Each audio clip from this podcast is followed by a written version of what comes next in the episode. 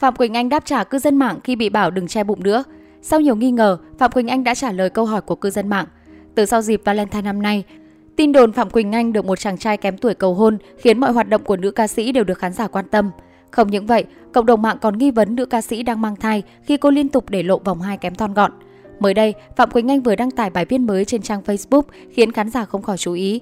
Bài đăng của nữ ca sĩ gồm loạt ảnh diện bikini vô cùng gợi cảm tại hồ bơi, kèm dòng trạng thái trên bờ 8 độ, dưới nước 107 độ, lần đầu trong đời em đi tắm nước sôi ạ. Nhan sắc rực rỡ của cựu thành viên nhóm HAT khiến khán giả không khỏi trầm trồ. Nữ ca sĩ thoải mái diện bikini một mảnh để lộ tấm lưng trần cùng vòng một lấp ló vô cùng gợi cảm.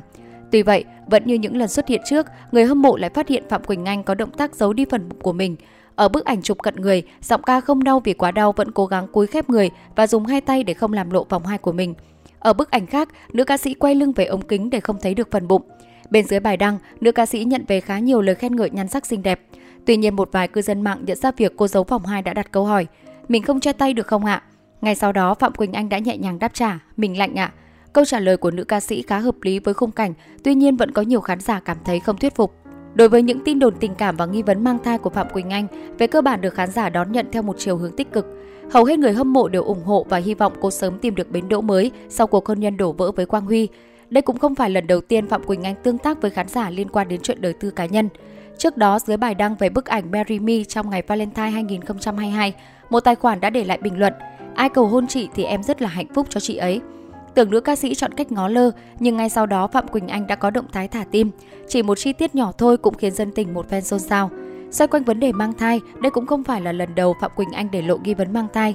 Trước đó, hình ảnh của Phạm Quỳnh Anh tại sân bay Nhật Bản nhanh chóng thu hút sự chú ý từ khán giả khi nữ ca sĩ thoải mái để mặt mộc nhưng vẫn tươi tắn rạng rỡ.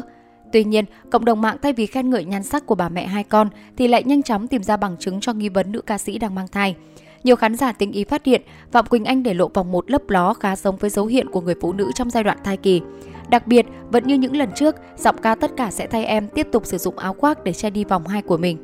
Ở một số khoảnh khắc, người hâm mộ còn thấy rõ phần bụng của cô đã nhô cao, gương mặt cũng có phần bầu bĩnh hơn trước. Chưa kể thời gian gần đây, cô luôn xuất hiện trong những trang phục rộng, dấu dáng và khi chụp ảnh thường dùng phụ kiện để che chắn vòng hai.